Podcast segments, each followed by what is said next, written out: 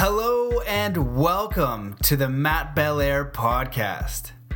As an explorer of the mind and world, author and coach, I have spent a lifetime learning how to push my limits and achieve my highest potential.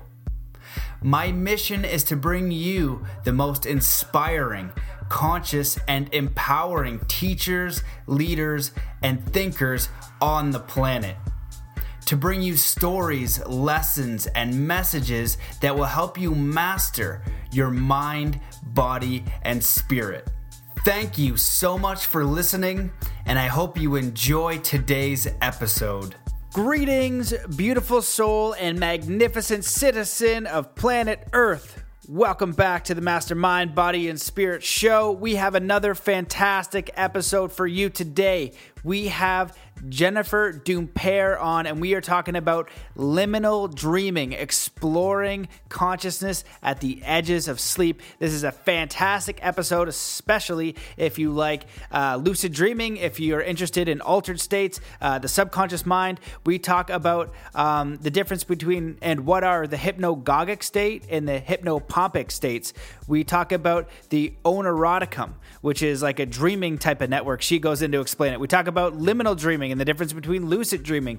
We talk about uh, the book Hypnagogia. We talk about a lot of great resources. We talk about dream tripping. We talk about, oh my God, I'm just looking at the notes here. Um, there's so much that we cover. We talk about tools to help you um, lucid dream or use liminal dreaming more easily. We talk about the art of active imagination. There's like 40 things here. We talk about uh, Tibetan, the Tibetan monk Bardo. There, there's so much stuff in here. So I know you're to love the episode. It's so jam packed. If you want to support and share, um, please share this podcast on uh, take a screenshot share it on instagram tag me at matt belair. Let me know where you're listening. Uh, share on facebook. That helps. Leaving a review on on itunes really helps. Thank you for all of you who have done that. And uh, thank you to everybody who's tossed a buck in the bucket at patreon. If you go to patreon.com forward slash matt belair and even toss a buck or two bucks in a month it really goes a massive way. It saved my butt a few times. So thank you so much to all my patrons to uh, for your support to help me live while i do this podcast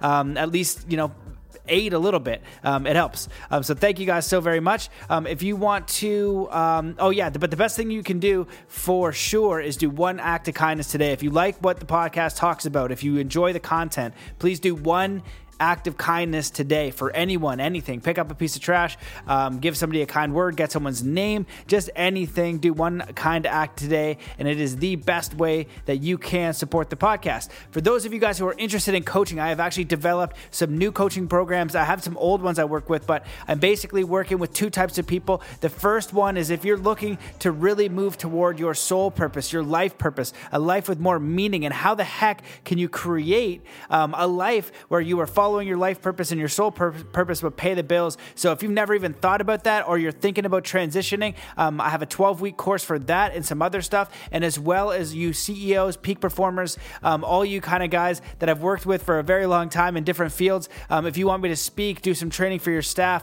or do some one on one, whether it's like uh, vision boarding, strategic planning, whatever the case is, I love diving into um, individuals to projects to companies, doing training, working with the staff, and then integrating all of these peak performance, flow state, consciousness, law of attraction, all of the stuff that actually works. So um, it doesn't matter where you are in the process. You could be a, a, beginner and never even consider this stuff, or at the top of your game. All of these uh, techniques are super simple and extremely applicable, and they work across the board. Um, you know, I've worked with uh, people who are have never even considered it. We build them from the ground up and create because it's really just like asking the right questions, doing the work, and you can really create immense progress in a short period of time. And those people who have like a very refined vision, but you're looking to get that extra like one percent or that 0.1, and that's what really the world of sport and extreme sports and flow state is about: is achieving your absolute highest potential. So whatever whatever category you're in, I'm happy to help. Just make an inquiry at matt at zenathlete.com or, uh, or um, mattbelair.com forward slash coaching. Let me know a little bit more about you and your organization. And um, I love working with you guys, getting out in the field and um, co creating some extraordinary projects. So that is that. I want to thank my podcast sponsor and partner, the Himalaya Podcast app.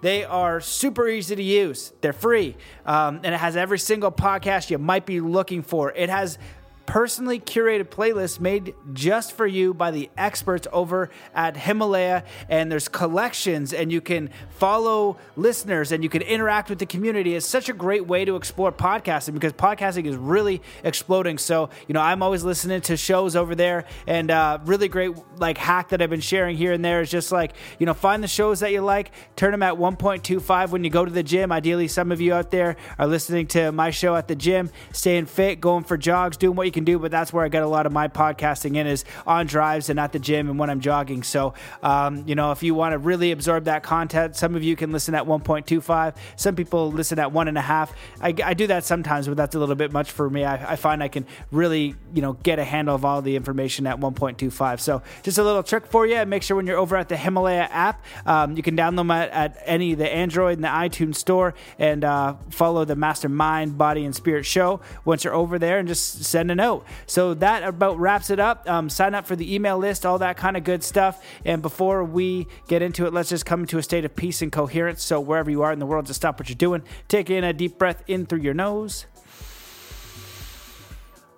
Hold that breath for a moment.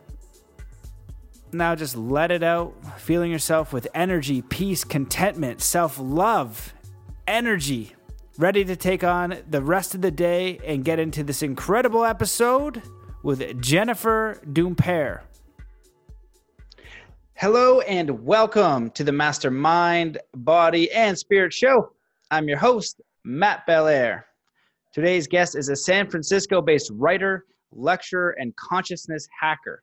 She is the author of Liminal Dreaming, Exploring Consciousness at the End Edges of Sleep. She is the founder of the Oneironauticum, an international organization that explores the phenomenological experiences of dreams as a means of experimenting with mind. She also teaches the practice of liminal dreaming, surfing the edges of consciousness using hypnagogic and hypnopompic dream states. She has lectured and led workshops at festivals, conferences, and venues worldwide.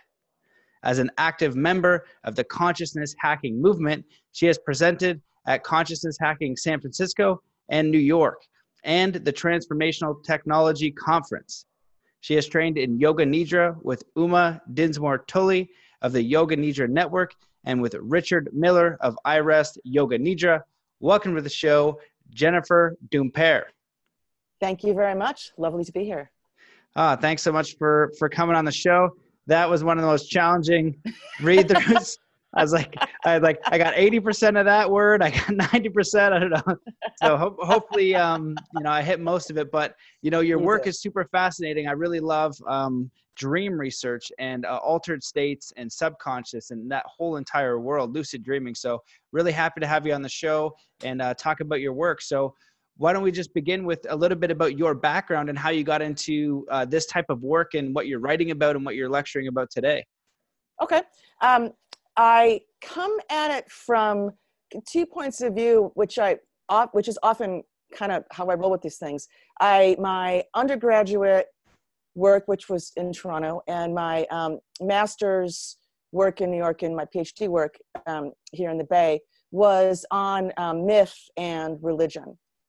And uh, dreams, of course, are a very important aspect of myth and religion. Also, um, subjectively, I am a very avid dreamer. A lot of my earliest memories are dreams, and I'm really also I'm interested in practices. I think that uh, by undertaking practices without concern about you know belief or alignment with particular traditions i think practices are deeply beneficial so i've crafted a lot of my own practices using dream work so i, I kind of come at it from two different sides both objectively and subjectively and i started um, i started crafting my earliest practices with dreams in the early 90s after a really watershed experience with with the late 80s. And I've kind of been lecturing and writing about dreams since. My current work, um, my upcoming book, uh, which comes out in May, is about specifically liminal dreaming. I'll talk about that a little bit more. Um, but I've also done a lot of work with oneirogens, which is any substance, scent, uh, practice, food, uh, herb root, whatever it is that promotes really vivid dreaming Uh, I have a worldwide uh, dream group, and I've talked a lot about creating practices. Um, I'm really interested in psychogeography, which is the relationship that people have with space. You know, so the meaning that is imbued in space and that you can seed yourself. So I've done a lot of oneiric psychogeographical practices, speaking of difficult to pronounce things. Um, and my current work really, uh, as I say, centers on liminal dreaming. Um, my upcoming book, Liminal Dreaming, Exploring Consciousness at the Edges of Consciousness, is about this. And liminal dreaming is hypnagogia and hypnopompia, which are the dream spaces between awake and sleep. So hypnagogia as you're falling asleep, and hypnopompia as you're waking up. Oh, interesting. Well, yeah, I was going to get you to define those words because I've heard of a uh, hypnagogue before, and I and I think that I knew that it was before you fell asleep, but I've never heard of hypnopompic. And so, it, um, can you define some of those other words? Because I think that you use some words that people might not be familiar with. Um, the one is the one that I tr- pronounce in the in the bio Oneironauticum. Oneironauticum. So, the oneironauticum is a dream group that I established more than 10 years ago. And it, the, I, my initial idea, it was just a thing that I started kind of from my friends. And it was uh, people getting together in the same space and all using the same oneirogen. These are often herbs, uh, roots, flowers, but also scent um, and sound are great oneirogens, practices are great oneirogens. And the idea was that we would get together and experiment. And often these are things from uh, traditional cultures. Uh, traditional cultures practice a lot of oneiromancy, which is divination through dreams. Oneiro is the Greek root word for dream. Um, and Nauticum is a place where things happen. So Oneironauticum is a place where the dream happens. And we started experimenting with a lot of the things that traditional cultures use. And I kept an online account and database of the oneirogens with which we were exploring. And this was kind of heady earlier days of the web. And people just found it, stumble upon, found it. And then this uh, Mexican uh, site called Pijama Surf found it, and it ended up turning into like a worldwide phenomenon. So when I would do an Oneironauticum, and I still do them, I haven't done one in a while, but um, so like a couple thousand people around the world would would all use the own all use the same oneirogen. So for example, and a group of us would sleep in the same place, kind of holding down the fort. People around the world would get the same oneirogen. So for example, mugwort very easy to find, very easy to obtain, kind of everywhere in the world. It's very traditional in Korean culture to, um, for example, pour hot mugwort on stones and breathe in the steam, or to even take a mugwort water hot bath before sleep to promote really vivid dreams. And you can also, just the scent of it is really intense. When you're sleeping in REM sleep, which is uh, when the dreams that you already know about happen. In REM sleep, uh, uh, your body is paralyzed. So acetylcholine and other chemicals uh, flood your body to paralyze you so you don't act out your dreams. But the, but the parts of you that are not paralyzed, the senses that you still have, are sense of hearing and sense of smell. You can hear and smell just as well when you're sleeping as you can when you're awake because there's no doesn't matter. There's no reason to shut those senses off. So that means that scent makes a really good oneirogen. So, for example, working with mugwort, we would make mugwort sachets or put it in a, you know, like a room humidifier to make steam in the room, or you just put it in the end of a sock, use, use just fresh mugwort, or also use a mugwort oil and sleep with it near you and so uh, people around the world on the same night would uh, you know get mugwort and all sleep with mugwort and then send me the accounts of some of the dreams that they had which i've been a database you can find on my uh, website. urbandreamscape.com has uh, has a lot of those dream reports although i'm a little remiss in keeping it totally updated. Um, and you know therefore we would study the effects of different oneirogens um, it's amazing how much different oneirogens produce the same kind of effects in everybody. But one of the things that I love most about the Oneironauticum is dreaming is one of the most common, freaking weird human culture things. Like everybody dreams and, and always has. Every human alive now and ever has dreamed. And so keeping like this kind of worldwide dream community where with intention setting and with these oneirogens we all you know dream together is a kind of an amazing experience. So that's that's in short what the oneironauticum is. I'm happy to go into that more in depth now or later yeah, that's that's amazing. Well, I know when I was creeping around on the internet years ago, that's probably what I stumbled across because I remember the word being so unique, and I was like, "What yeah. is this?" And that's you know, like, like the uh, yeah, the Greek word for dreaming. And I was like, "Oh, interesting. It's like a dream institute." And um, I think there's a lot of different ways that we can go with this, and I'll leave it up to you. But do you want to talk about like a little bit about your book? And I'm also just curious about you know some of the things that you're finding and, and practical tools. Like why would you want to remember your dreams, or how do you work with your dreams? And I have a lot of questions and some of the best oneirogens that you've come up with.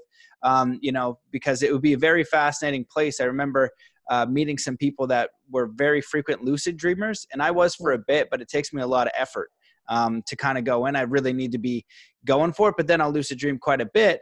Um, and it's a very interesting experience. So if you're diving into that realm on a daily basis, um, you're pulling back some interesting information. Mm-hmm. Um, uh, so good. Let's let's um, let's bookmark for a second Oneironauticum stuff, and I'll talk to you about liminal dreaming, um, and then we can go back to it because there's a lot of narratives that are actually really useful for lucid dreaming and also for liminal dreaming. So liminal dreaming which is different from lucid dreaming. Lucid dreaming happens in REM, which happens in the middle of the night um, and toward the end. And liminal dreaming happens at the very edges. So when you're falling asleep, you go through hypnagogia. And um, that comes from uh, hypnos, uh, which is also, uh, you know, sleep, dream, um, sleep and gagia, which is uh, you know leading toward. Um, and liminal, by the way, comes from the Latin limen, which is the boundary. So like limit, for example. So liminal dreaming is the dreams that happen at the spaces between awake and asleep. There's, there's actually space between awake and asleep. So hypnagogia is when you're falling asleep. And hypnopompia, which is also hypno, hypno hip, like sleep, like, hip, like hypnotize, um, and pompe, which is um, leading away. So, like pomp and circumstance, for example. Hypnopompia is when you're waking up. They're extremely strange mind states and brainwave states. Again, I like to talk about things both kind of like objectively and subjectively. I'm a phenomenologist, as you read in my bio there, which means the study of what happens, the study of experience. And so, um, objectively, hypnagogia and hypnopompia are super unusual. Most brainwave states, both waking and sleep. So, uh, for example, right now um, we're probably in beta because we're having a conversation, we're paying attention to it, and the this so most um, you know brain stuff tends to be electricity and chemicals, right? So brain states are measured by EEG and that's reading the electricity. And so it measures in sine waves. That's how different um, brainwave states are determined. And um, uh, beta is 1440 hertz per second. So 14 to 40 waves per second, right? So we're like paying a lot of attention. And it's it's one it's one wave that determines beta, right? And then if you're a little bit more relaxed, you go into alpha, you start to slow down a little bit, and that's 8 to 13 hertz. And when you're in like the deepest deep sleep, um, uh, which is the slowest your brain goes, that's 0.5 to 3 or 4. So most brainwave states have one sine wave. Hypnagogia, and uh, like one of them has two. Hypnagogia has nine and it's also the briefest brainwave state that there is. So hypnagogia and hypnopompia, unless you train yourself, I mean, I can linger there now for hours, but unless you're training yourself, most people only spend four to 10 minutes, something along those lines, um, in hypnagogia as they're falling asleep. same thing, hypnopompia, as you're waking up. I'll talk a little bit more about hypnopompia. It's a little bit different than hypnagogia. Um, and so it's very chaotic. It's also got, um, uh, as you before you're falling asleep, you're in alpha, and then you after you fall asleep, you're in theta. Theta has is the one that has two two, um, and hypnagogia has some of the brain waves of alpha and some of the brain waves of theta what this kind of points to and what the experience of it is as well is like a continuity of consciousness. It isn't that you're awake or asleep on off. There's actually this continuity of space between awake and asleep where your brain waves are doing this kind of chaotic thing. So that's kind of the objective of what's happening. So it's extremely unusual mind state. I'm just going to talk about hypnagogia now because it's a little easier to talk about. Subjectively, what happens in hypnagogia? Again along this continuity of consciousness you have all these different kinds of exper- experiences. Uh, hypnagogia and hypnopompia are very poorly studied partly because they're neither fish nor fowl. You're not really awake and you're not really asleep. So in for example a hypnagogic dream you're aware of the outside world you know where you are I'm lying on my bed. I can hear, you know, the I can hear the truck go by on the street. I can hear the clock chime and count and know what time it is. I'm also asleep and dreaming.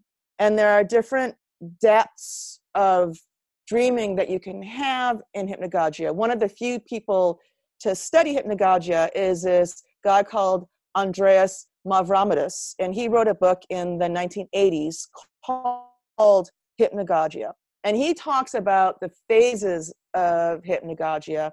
Um, there's also another great book uh, written by um, our uh, our homie Jeff Warren from Toronto um, called Head Trip that also has a great definition of the stages of hypnagogia, and it sort of starts out as just like points of light, you know, and then moves into um, like shapes and things changing and moves into like just little scenes. You see something, and then uh, moves further into the deeper asleep you get into like dream space. Um, and uh, and the dream spaces in hypnagogia are not narrative in the same way that REM dreams are. They don't tend to be. They can be little mini storylines. They don't tend to be full out storylines um, and there doesn't tend to be as much a subject and an object so it's just things it's a very psychedelic kaleidoscopic swirl of your own associations thoughts memories that kind of thing it's a really really amazing experience and you know that you're in hypnagogia when your arm or your leg jerks. So that's called the myoclonic jerk. And kind of what's happening is at the same time that your brain waves are being really chaotic um, your body has a little bit of chaos and so your body kind of jerks. So that's how you know you're there. All right i just laid a lot on you.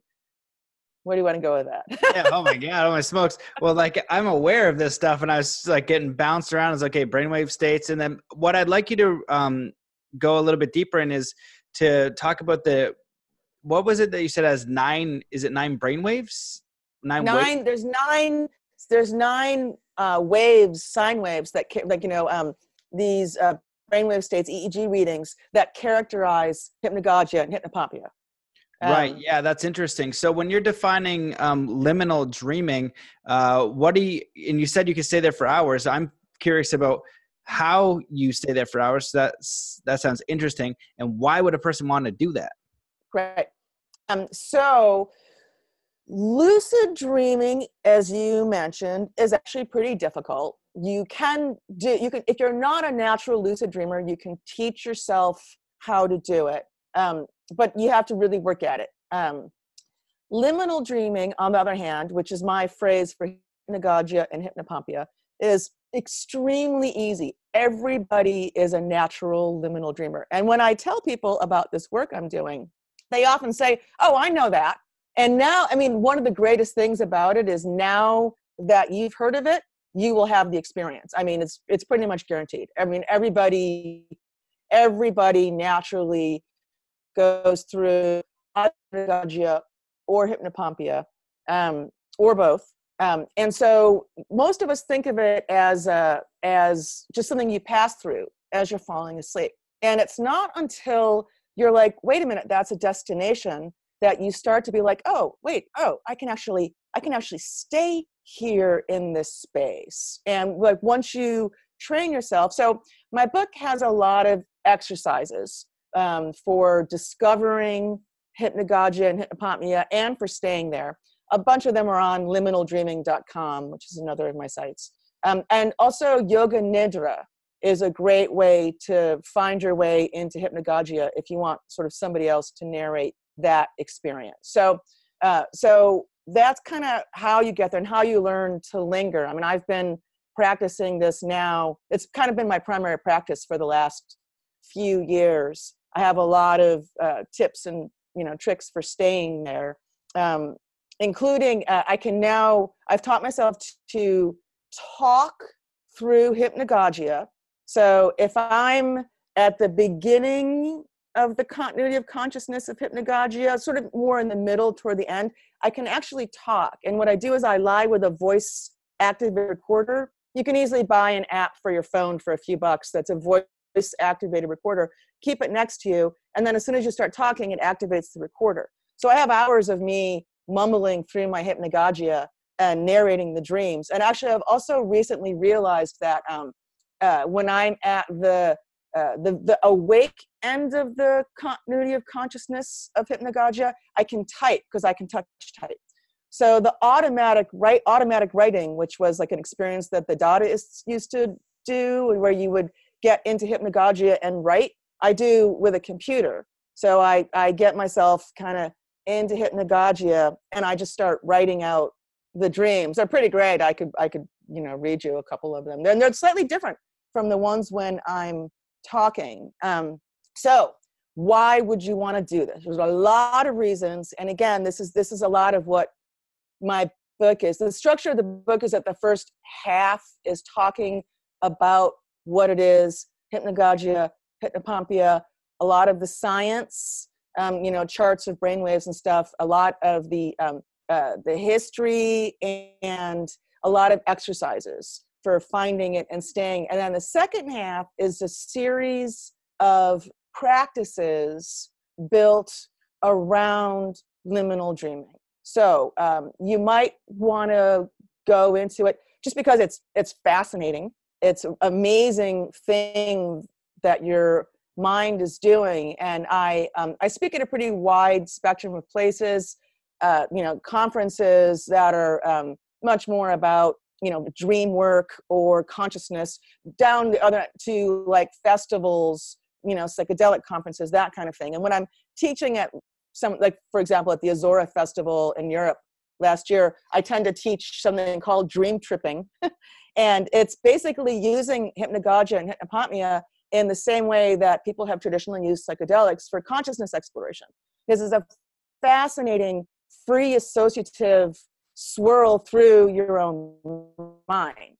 And so you really can, you know, have these amazing experiences of seeing what's in your mind, you know, the kind of endogenous high, is something your body naturally produces. Um, there's also something called autosymbolic phenomena, which was developed by a guy named um, Herbert Silberer, who was a contemporary of, of uh, Freud's.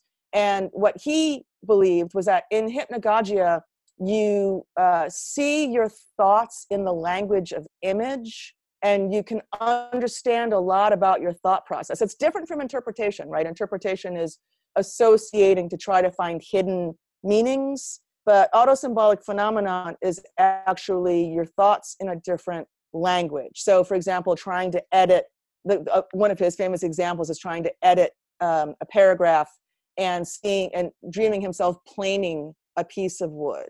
So autosymbolic phenomena, it's great for kind of understanding your thought processes. Um, it's great for creativity, really good. So both Salvador Dali and Thomas Edison, independently of each other, came up with the same practice to use hypnagogia for creativity. So um, what they would do is uh, uh, Edison, who invented like everything, um, two balls, a ball in each hand, um, in an each chair over, like holding the balls over two metal plates. Dali would uh, would sit in a chair with uh, he's very specific about it uh, a brass spanish key. And he also held over um, a uh, uh, over a metal plate. And then they would go into a hypnagogic state each person. And then as soon as and dali kept a sketch pad next to him. And edison um, kept a notebook for writing, writing down ideas. And as soon as they would start to fall asleep, they would let go of either the balls in Edison's case or the key in Dali's, and those would fall into the plates and wake them up. And Dali would immediately start sketching, and Edison would write down whatever ideas he had for inventions.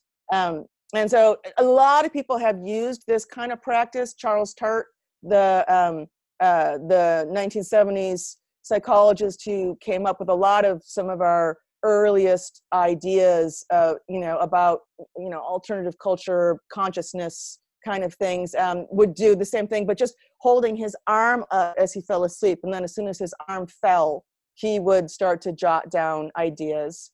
Um, so great for creativity.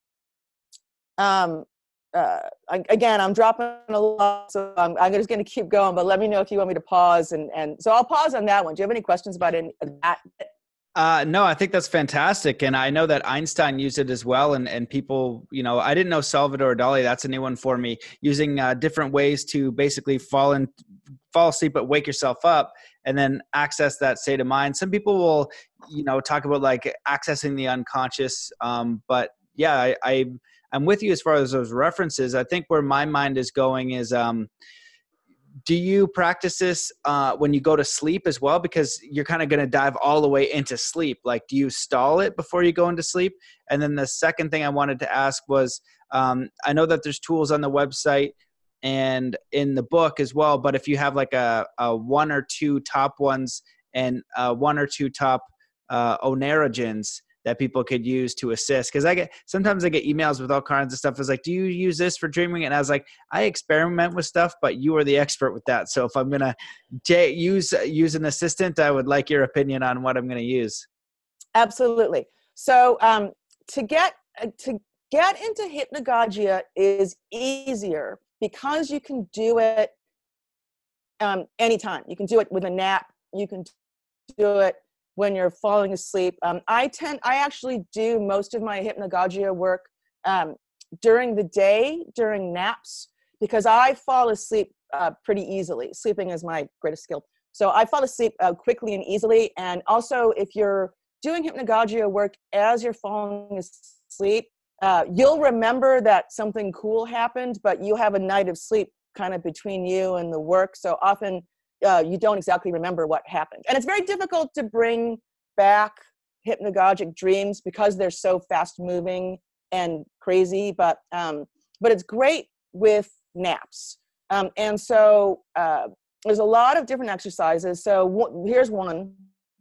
Uh, uh, if you're during the day when your energy kind of naturally dips, and because of chronotypes and circadian rhythms, which I can explain in a minute if you like, um, uh, we often have an energy dip, all of us, in the afternoon or early evening. So I tend to lie down um, on the couch or on, you know, on the bed, depending, or people who fall asleep really easily sometimes just lean back in armchairs like both Edison and Dali did. And uh, to find hypnagogia, uh, a, a really good and easy exercise is something I call the feedback loop. So, what you do is lie back and uh, with an exhale, really relax your body. So, and use that exhale to relax everything and exhale out your energy. And uh, and something there'll be something there. So maybe you'll start to have the beginning of a little sleepy dream. Maybe you'll just start to see little points of light. Maybe you'll be maybe it's your imagination right? I mean when it comes to liminal dreaming um, i talk a lot about liminal mind imagination as a faculty of perception which it is. So maybe it's something in your imagination a little glimmer of something and what you want to do is you want to take your own energy that's keeping you awake and exhale it into that and animate it so you're waiting for whatever it is and then it will sort of start to take on its own life in your perception.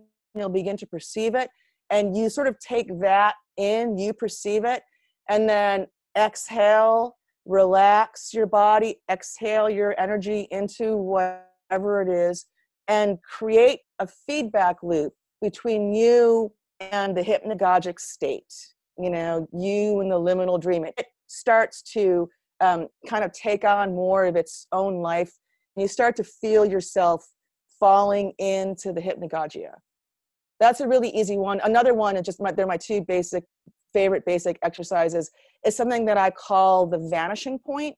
And what you're trying to do is become aware of the moment that you fall asleep. I can do it sometimes. And actually, sometimes my body falls asleep before my mind does, which is a very weird experience.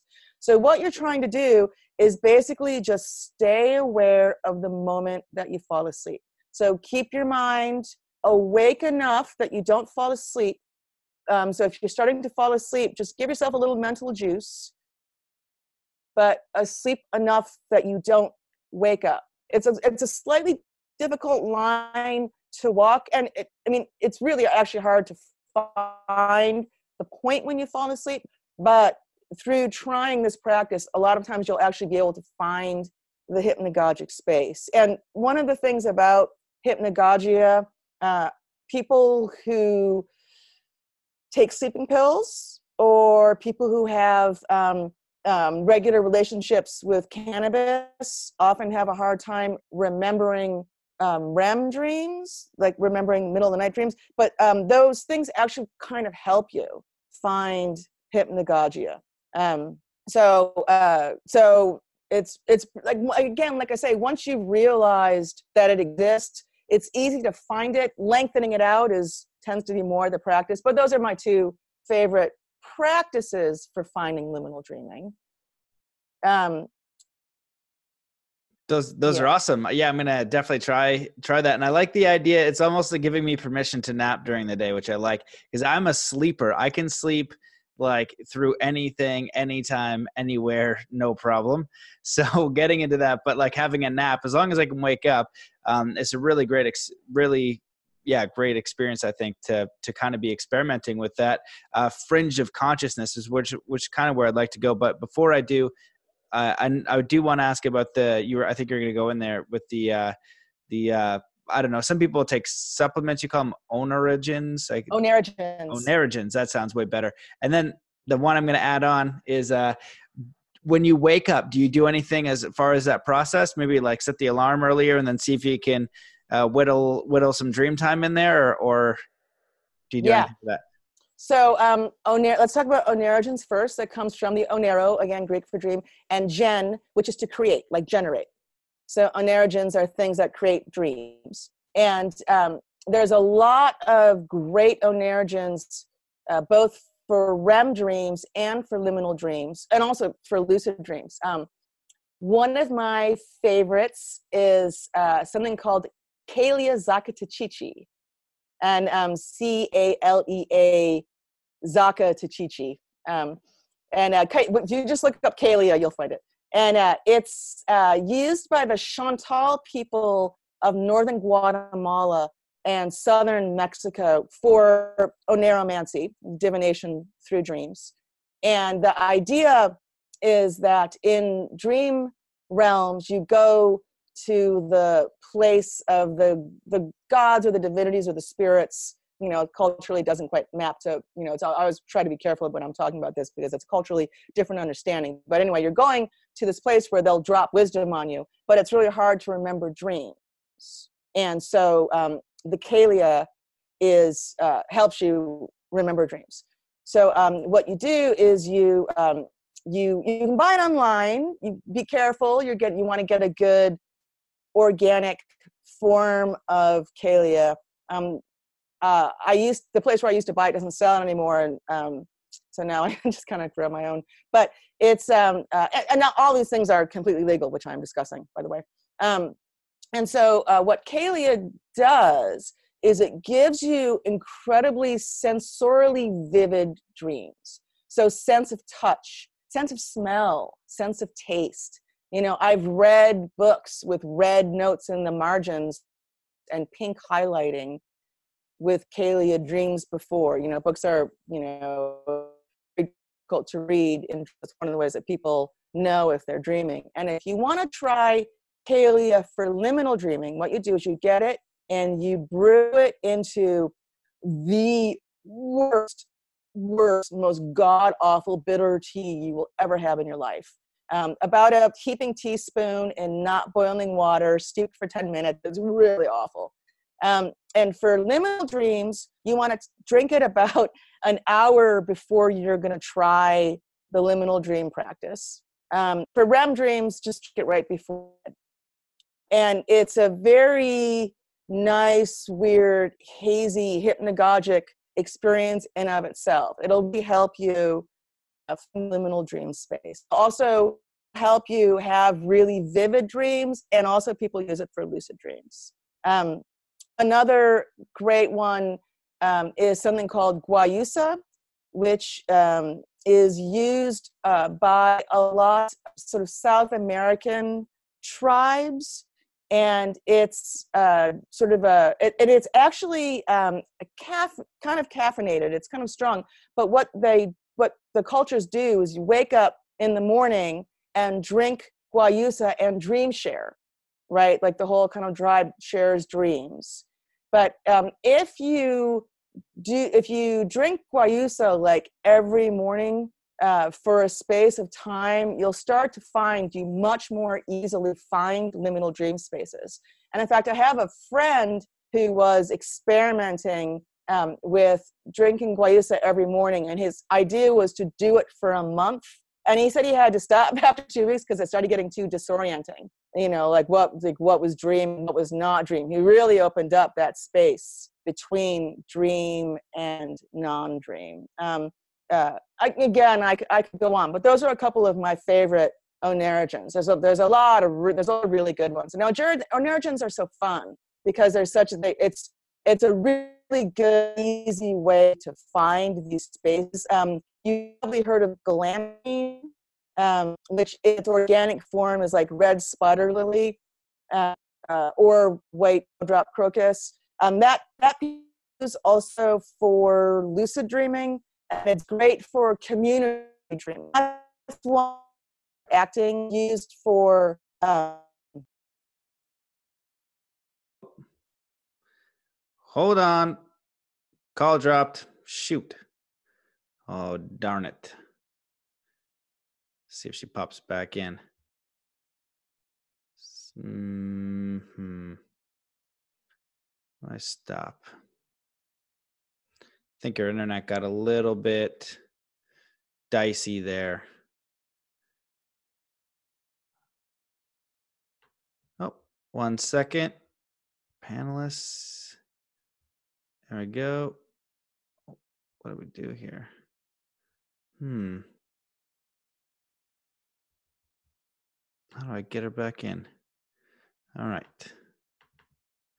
Shoot. Let's see if this will work. Try to make host. See if that works.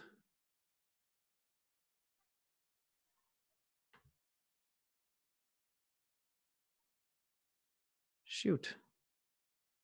Oh, that's not good. Hmm. Claim host. All right, I'm going to pause this. All right, we're back. So we had a little bit of technical difficulties. Um, you were on an epic uh, rant of very high quality information. Um, I want I want you to keep going. I don't know exactly where you turned into a robot and then disappeared. Um, but if you could um, uh, either geez, what I'm trying to pronounce the names or write them. How do you spell those those things? They're, those are really great suggestions, and I haven't heard of them before. And I was trying to Google them while you were saying them, but I, I couldn't find. I, I didn't know how to begin spelling them. All right, so we're back again after some more technical difficulties. Hopefully, the internet's going to be nice to us. Um, but like I saying, you are you're sharing some really high quality info information on you know some things that can help us dream. Uh, you come oneirogens, which is a really cool word. Um, I was hoping you could. I was hoping you could spell a couple because I was trying to Google them as you were saying them, and I, and I wasn't sure what to. I couldn't even begin writing it. so um, uh, I was just talking about Calea zacatechichi. I and found that one. Yeah, found that one. Yeah. And uh, let's see, I was talking about mugwort, M U G W O R T. Yeah. That's pretty straightforward. Um, I was, it was the one before that where you said your friend was taking it and uh, he oh, started guayusa. Yeah, yeah, guayusa. guayusa. Uh, guayusa is um, G.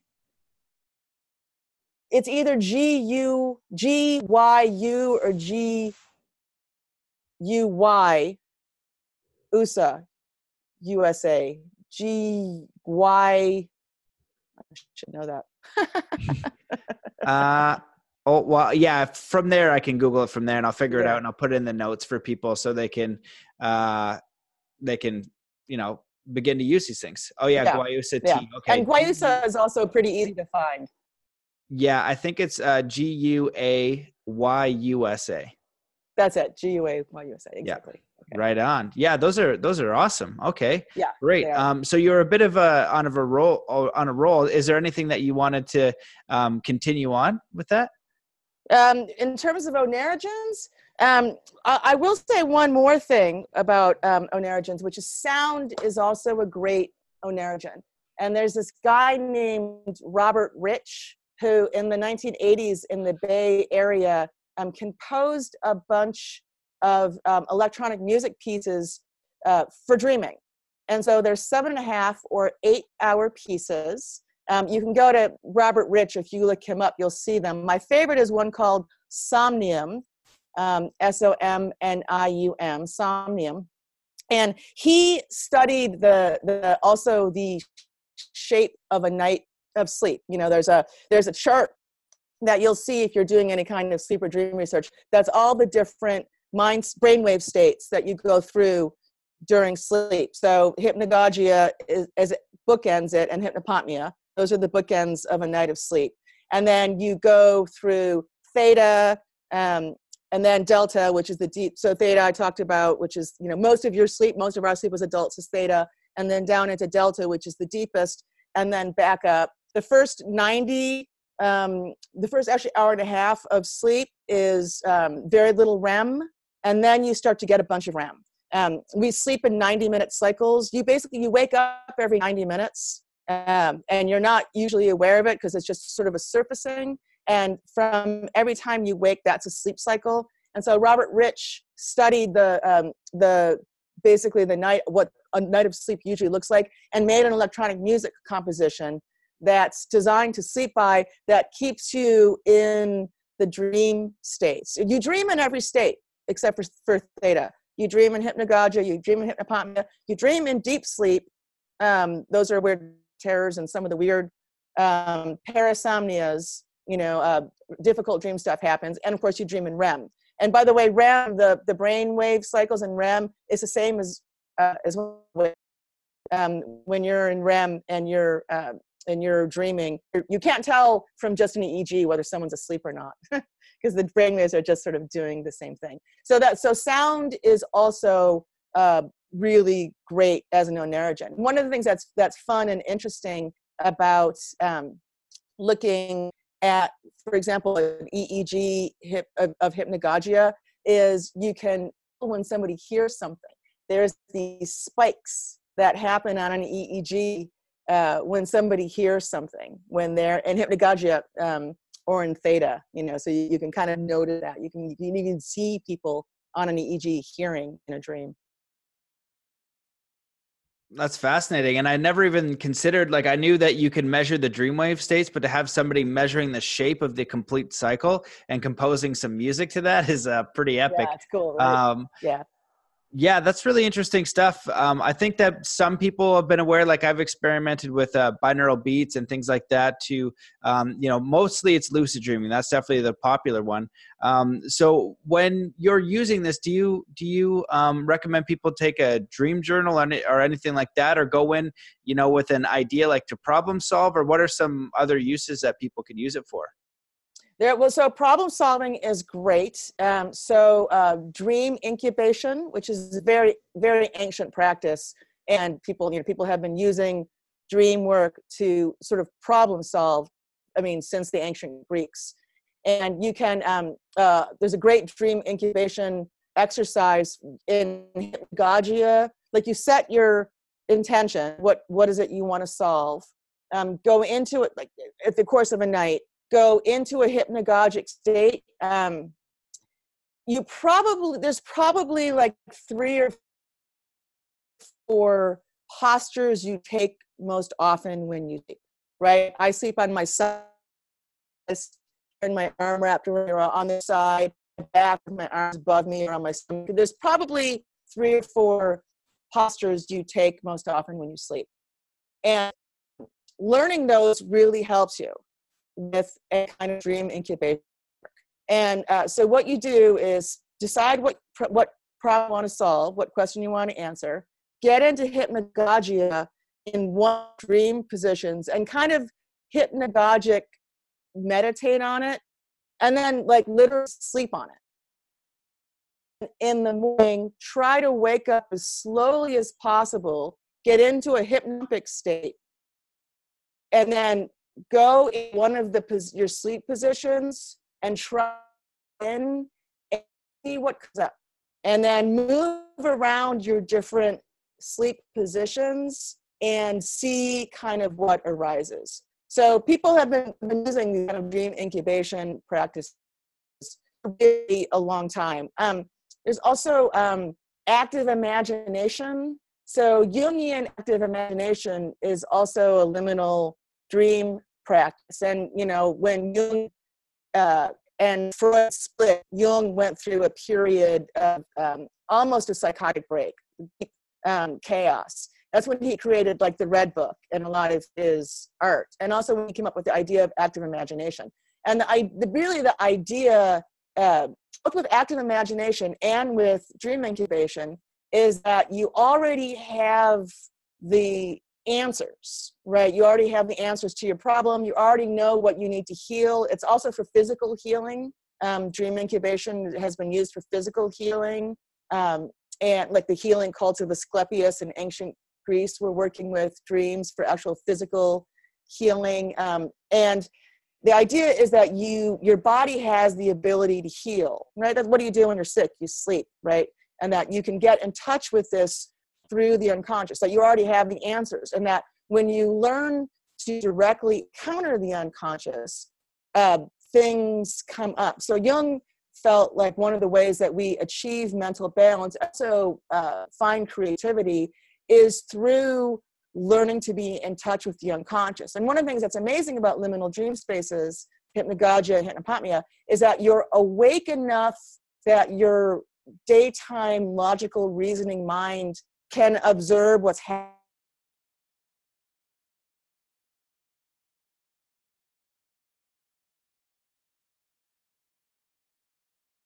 Hello. Poor internet connection. Okay, I just I just turned off my video. There we go. Gotcha. You're in. Okay. Okay. Okay. Um, and so what what Jung was really trying to do was to uh, to guess to learn to actually communicate with the unconscious while you're in enough of a liminal dream space, space that you can take away what you've learned kind of in your waking mind. So basically, you're learning to talk to yourself at these really deep levels. So um, active imagination is also like a liminal dream practice of yeah and also creativity like what jung would do would be to go into hypnagogic spaces and then bring back things and create. So drawing or painting or um, and and it's and it's about the process. Like one of the things about getting in touch with the unconscious and with creativity is it's about the process of creating. I think a lot of people don't exercise their creativity because they think that it's about the end product and it's not it's about it's about in this sense anyway it's about process right? Everybody has inherent creativity and the idea is that getting in touch with unconscious and then expressing it creatively is actually um, one of the ways that you balance your psyche one of the ways that you heal both body and mind. So learning to kind of drop down into that space. And one of so i talked about hypnagogia and i haven't talked as much about hypnopompia um, is a lot harder because you have to have been asleep for a while to get in touch with it. So you you as somebody who sleeps a lot probably do experience hypnopompia. So there's that morning when you're waking up really slowly and it's like, "Oh, I thought I was I thought I had an idea, but you realize you've gone back into dreaming. Um, what happens, again, we talked about this, the, the course of a night of sleep. Usually you uh, wake up, if you wake up naturally without an alarm clock or without cats or kids or whoever wakes you up, um, usually you, you wake up from REM. So you're going from REM into hypnopompia. And so um, it, it's very, when in hypnagogia, your conscious mind is leading right? You're going from conscious into unconscious. With hypnopompia, you're going from unconscious into conscious and usually coming out of REM. So it's your unconscious that's leading. So it's a very different kind of experience. It's much dreamier and driftier, it's much more floaty. But if you have a really short um, chronotype, if, if you're a, basically if you're a lark instead of an owl, um, uh, then you wake up too fast so a lot of people don't ever experience hypnopompia. If you're the kind of person who jumps up and you're awake, so um, the, the difference between a lark and an owl chronotype is that um, an owl, I'm an owl, I think you are too, is uh, you sleep a long time, you wake up slowly. It takes you a while to wake up. Like morning is often a little confusing. Um, and the when you work the longer you work, the better you get at the work, and you can work for long stretches of time. If you're a lark, oh, and you're also usually like the last person, like up at the party. Um, a lark, larks tend to fall asleep earlier. They're the people who go to sleep sort of at the beginning. Um, they uh, they are best when they start working. That's when they're freshest. Um, they wake up immediately and bright eyed. And um, for larks, uh, and they often have a hard time remembering dreams, by the way. So, um, hypnagogia is a great practice for somebody who's a lark who wants to explore dream life because they don't really remember REM dreams so easily. And hypnopompia is wonderful for owls. It's a great because you it's really really easy if you have an owl chronotype to surf the edge of, um, of hypnopompia. Um, hypnopompia is really hard to study because, again, you have to have been asleep for a long time for it to happen, and not everybody kind of comes through it. But it's also an excellent bridge to lucid dreaming. There are some practices that are about using both hypnagogia and hypnopompia to access lucid dreams and kind of the most traditional lucid dreamers who are Tibetan Buddhists um, actually have developing your dream skills as a way of bridging consciousness into the lucid dream space. Wow. Well, that yeah, that's an incredible amount of epic information. You know, all all of that is is super interesting. I know. and what I like about it is that most of the conversations around dreaming are either on dream recall, lucid dreaming. Um, you know, not really the understanding or the practice of you know taking naps during the day and using the liminal states as you refer to it's a much much better word for liminal state than the hypnagogic and hypnopompia or um, so I like those. So the, what I want to ask you is like a couple things. First, to, just to talk maybe a little bit about yoga nidra because I know that you've uh, trained with some pretty high level people and that's part of your practice. And I think a lot of people are very curious about uh, what that is, why you do it, what are some techniques, you know, how does it help? Um, if they want to do it, you know, what should they do? You know, breathing and breathing patterns have, has come up so often over the last three years. It's really exploded. You know, not, no one was talking about breathing. Now everybody is doing some sort of breathing practice, and uh, I think it's it's yeah. good because breath is life, and no matter which way you're doing it, you're connecting to your breath, and it's a positive practice. So touching on that, um, and then I was also curious about. Um, just your thoughts on consciousness and the nature of consciousness because you know i think that uh, most people believe that the only consciousness available is the one that wakes up and do, does the tasks and worries and stresses and you know does all these things and, and and has to take care of the bills. And that's one level but you could also do that from a peaceful mind. And i think that's a different state of consciousness. Um, but it's definitely a different state of consciousness when you're asleep. And it's definitely a different state of consciousness you know when you're in between those things. And we can measure the brain waves so um, it's a little bit of a deeper question but that that's one i kind of wanted to send your way and and get your thoughts on. It's a great question. Consciousness exploration is kind of the primary thing that i'm doing. A lot of things you can do with liminal dreaming um, but for me i'm really looking so again phenomenology i'm really looking at what's happening in experience. I'm so much more interested in experiencing the dream state than I am in interpreting it for how is it relevant to the waking mind, right? There's a whole, I mean, experience is experience. And if you learn to have a kind of a consciousness while you're in dream state, lucid dreaming is one way, liminal dreaming is another and my kind of kind of my favorite. Um, you you realize that you have this whole world of things happening in your mind that you access very different states of consciousness. So you know in a lucid dream your waking consciousness breaks through in the dream world um, and you can control some but it's still this like the the that we have right now when we're talking to each other. Liminal dream consciousness is is different right? It's a your the experiences you're having are very different. The way that you think is very different. The way that you're experiencing is very different. It's just a it's a really crazy experience to have um, and a lot of things arise in it. And i mean like what is consciousness? You know people in consciousness studies call that the the hard question right? You know is it you know is it just the brain? Is it you know some sort of force outside of the boundaries of our skin? Is it something that develops with greater complexity as you know as our mental states become as we become you know more intricate and complex and if so what does that say about technology and consciousness? I mean these are all very intense questions. Um, and so when you learn to explore the hypnagogia and hypnopompia you're really having a very different experience of your own consciousness. And that i mean it opens up more questions than answers but it opens up a lot of questions about being you know and about um i mean and so my um i write about this in the book. My um aunt died two years ago. We were very close. She was my godmother.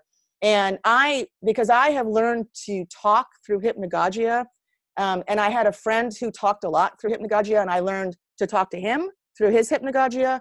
Um, when my aunt, you know, I sort of did her deathbed, when she went past the place where she was a con- had her waking consciousness, she went through a whole like weeks of being in hypnagogia.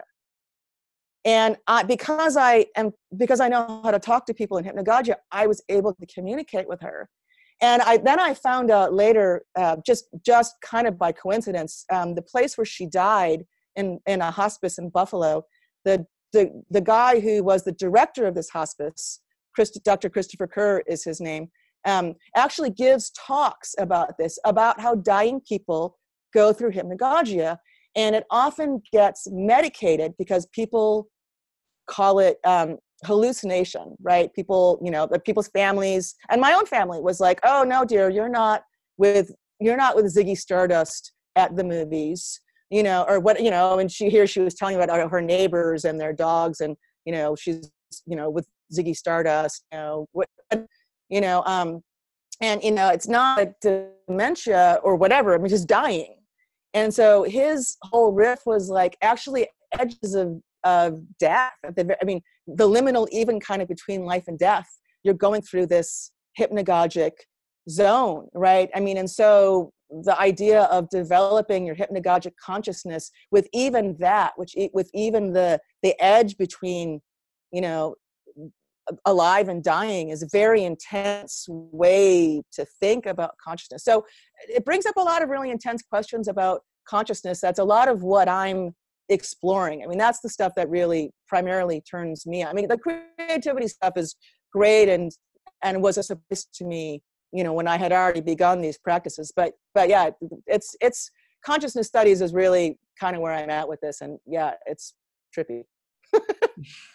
well, it's really fascinating what you're saying about your aunt and, and being in that state because um, I'm not sure if this is true 100%, but I heard that when the Tibetans are doing, you know, their meditation and they're dreaming, that part of that is the idea that if they can stay conscious through what is primarily unconscious, you know, like our sleep and you know the different brain waves, that when they pass, they're able to gonna be able to consciously pass over and that's going to have a big effect on their transition and their ability to take memory beyond death and all those kinds of things Right, the bardo. So the Tibetan Buddhists talk about the bardo is the space between um, death and rebirth, right? Sort of the ultimate liminal zone.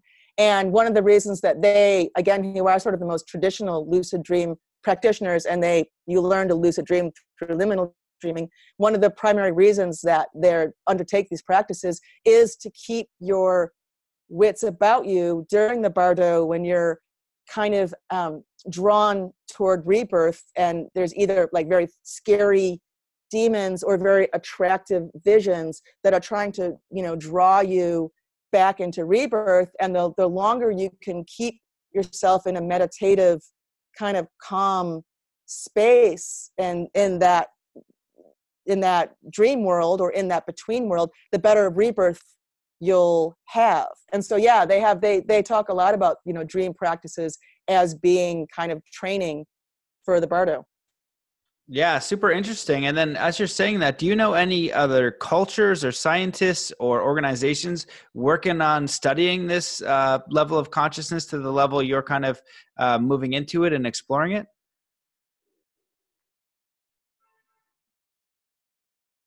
did you catch that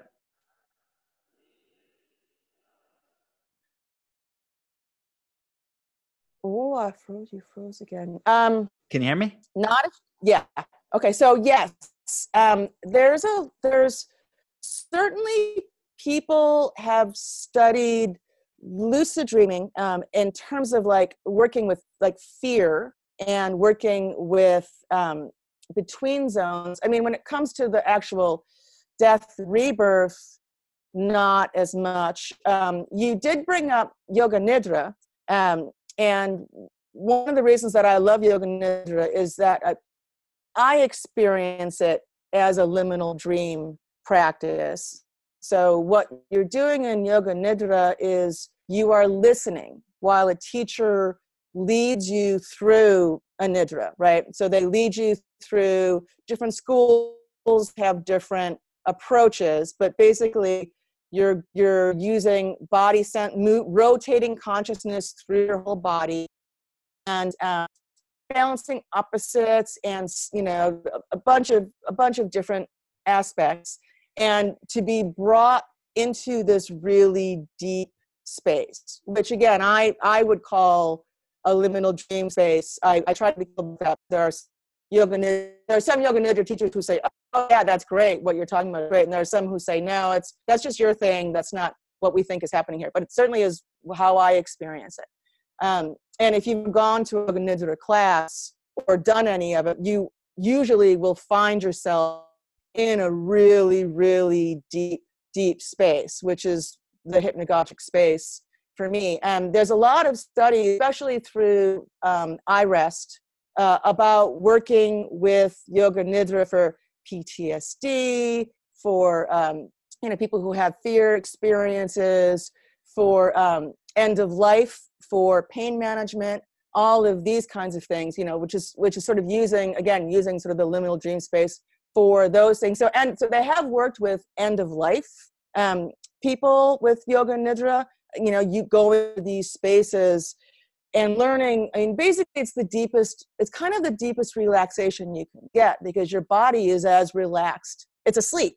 Your body's asleep. It's as relaxed as it gets you know and then you still have some sort of you know mental ability. Um, in terms of lucid dreaming i know um, stephen LaBerge and his institute and then some other people have also worked with lucid dreaming again for ptsd end of life issues you know that kind of thing because you can learn to work with fear um, because you're uh,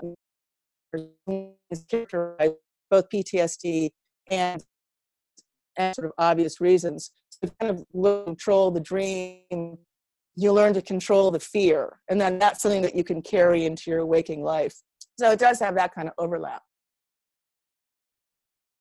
Amazing.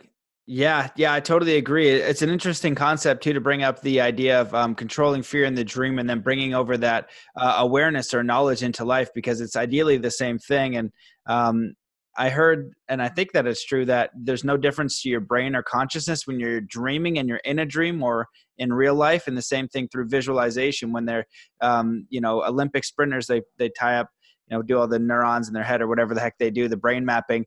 And when they're visualizing the sprint actually the same parts of the brain are going. So in a deep sleep you're kind of like um, in this dream. And i've you know i've had uh, tom campbell on the podcast a couple times who's a mm-hmm. leading physicist on simulation theory and talking about simulation. Um, some of the work in physics is going to talking about the hologram you know that's formed from the black hole which is very interesting stuff. And i again i'm just looking at these concepts from like pure have no idea what's going on but i you know i was like oh, that's an interesting idea. Um, and then also had a native american on who said the same yeah. It's like in our world you know we believe you're in some sort of like hologram reality and so dreaming and reality like it, it feels so real when you're in the dream and when you're in life it feels so real but i think that a lot of people aren't having a very fun dream. They're not having a very fun experience. It's a very challenging one, but um, I'm not sure what the limits of this reality are, the limits of consciousness, and how much we can influence our reality versus what's happening to us. But we can definitely influence our state of mind through experiences. So um, that's just my rant. Do you have anything to add to that? I just wanted to say that. Yeah, that's a that's a great one. I love that one. And, and there's something that I I, I tend to call um, the spectrum of the real right? So, I mean, obviously, if a safe falls on your head, it's going to kill you, no matter how positive you think about the world. Um, but on the other end of the spectrum, like when you're like in love and you know you know getting some good action whatever you look but everyone agrees everyone oh you have that glow right everyone agrees right so you, you can look at the spectrum of the real where at one end obviously the way that you're mindset is is determining what happens to you in the world right? Um, so there's the spectrum of reality. And to what degree is what's happening in your mind i mean so like um vision right? A vast like a huge amount of vision is actually imagination right? So imagination as perception. This is a thing i like to talk about. And we you know everyone says seeing is believing but in fact we um, you know vision is super complicated. We're we're taking in so much that our mind has to filter and interpret right? So you have to you're you have to be filling in with your own expectations and imagination what you're seeing. So in fact seeing is also uh, largely determined by imagination right? So if you if i walk down the street and you walk down the street we will remember different things so, I mean, in a sense, we're moving through different worlds, right? So there definitely is. I mean, again, if a safe falls on your head, it's going to kill you, right? I'm not. I mean, I know this.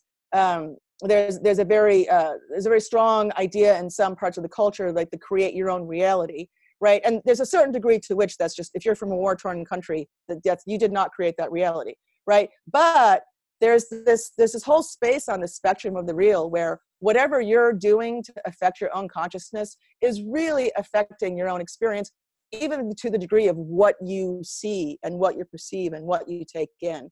You know and when you start to do, when you start to explore your own consciousness through dream work for example or all the, the myriad other ways that people do it you start to you start to understand these things a little better and think oh okay i'm co-creating some part of this. How does that work exactly? It's it's it, it can get pretty weird yeah, I imagine, especially if you're exploring those other states of consciousness. And um, I think that's what the value of, and I like what you said earlier in the podcast where you said, like, it's more about the process and it opens up more questions and answers.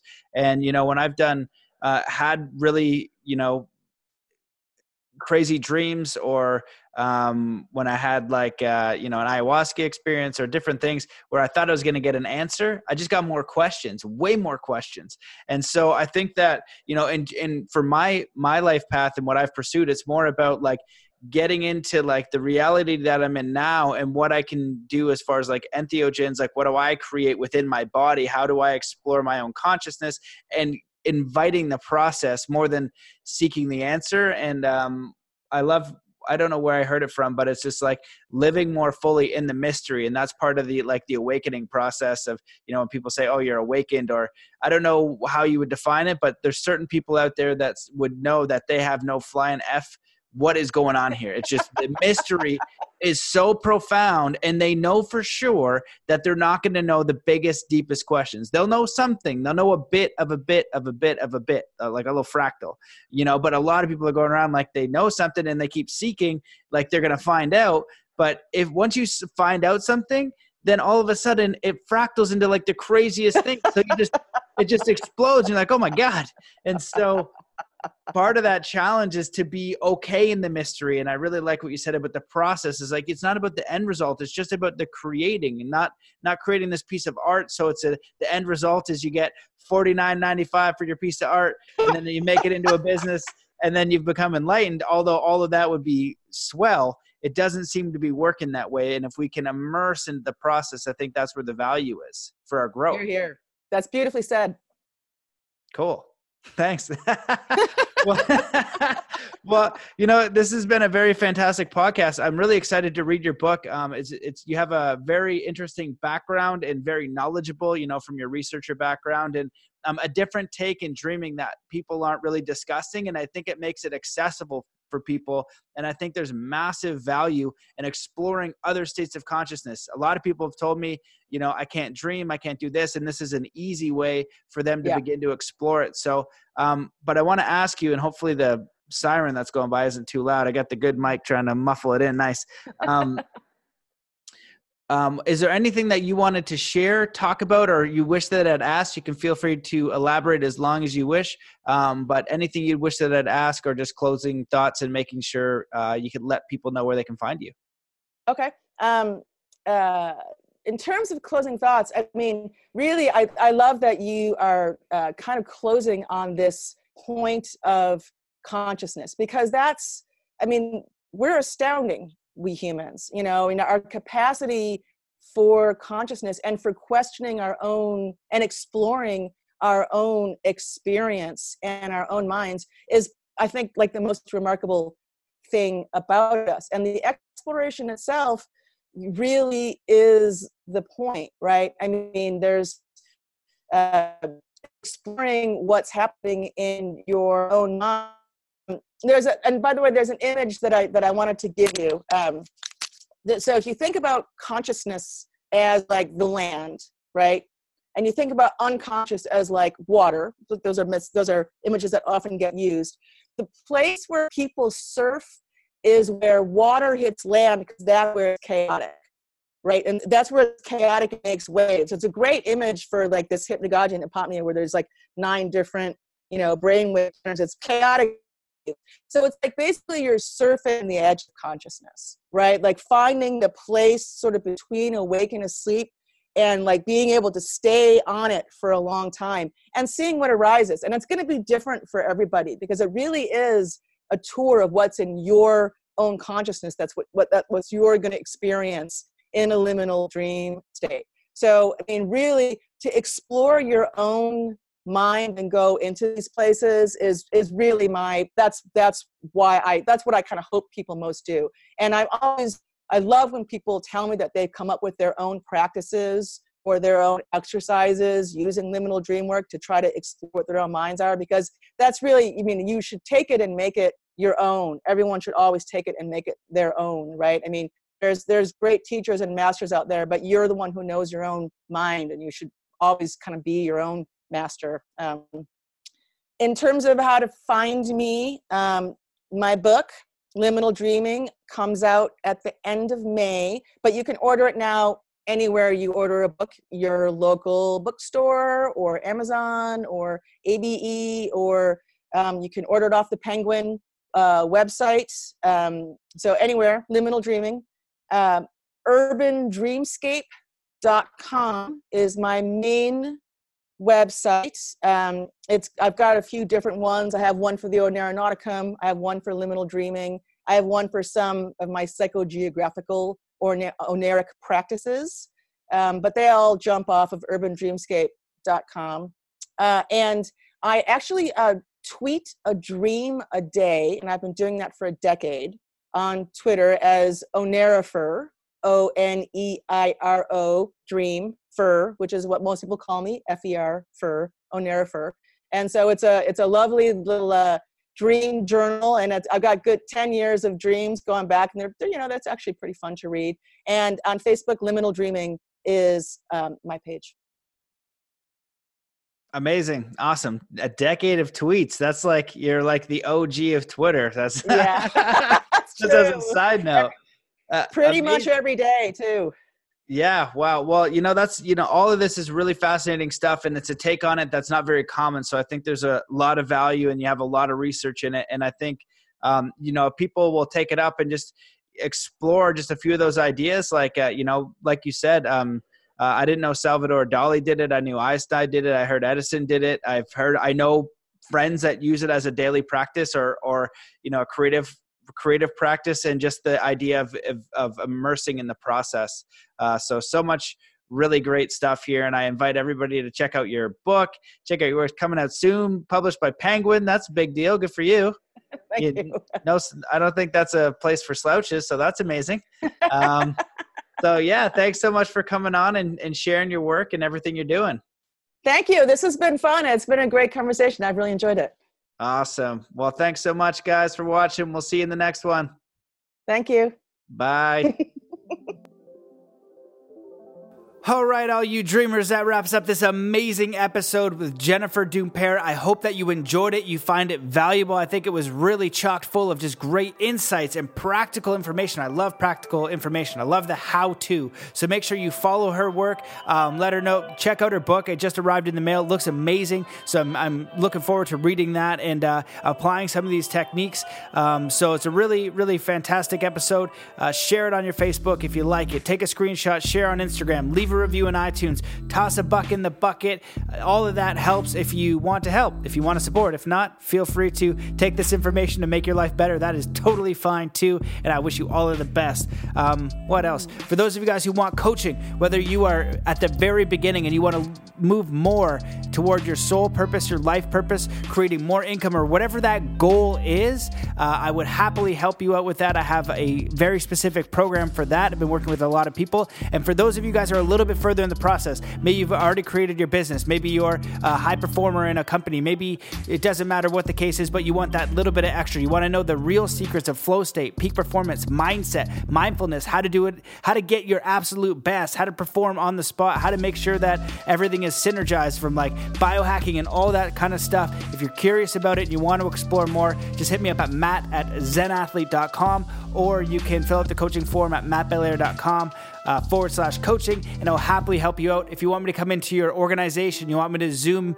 conference some training for your staff, do some speaking, all of that is on the board. Just let me know, make the inquiry, and I'll happily help you out. So thank you guys so much for listening. I am always just so honored to have listeners listening to this and the support that comes out from the around the world. Um, so if you're hearing my words, I love you and I appreciate you. I wish you all of the best. please go out today if you like the episode and just do one kind act for another being. Just show that the podcast is working. Um, even better, take the kindness challenge. Let me know that you're taking it three kind acts a day for a week. Go out of your way to do it. Um, just be do your best um, navigating this mystery of life and be a good human along the way. So thank you, thank you, thank you, all of my love and support. Have an incredible day, and I will see you in the next episode.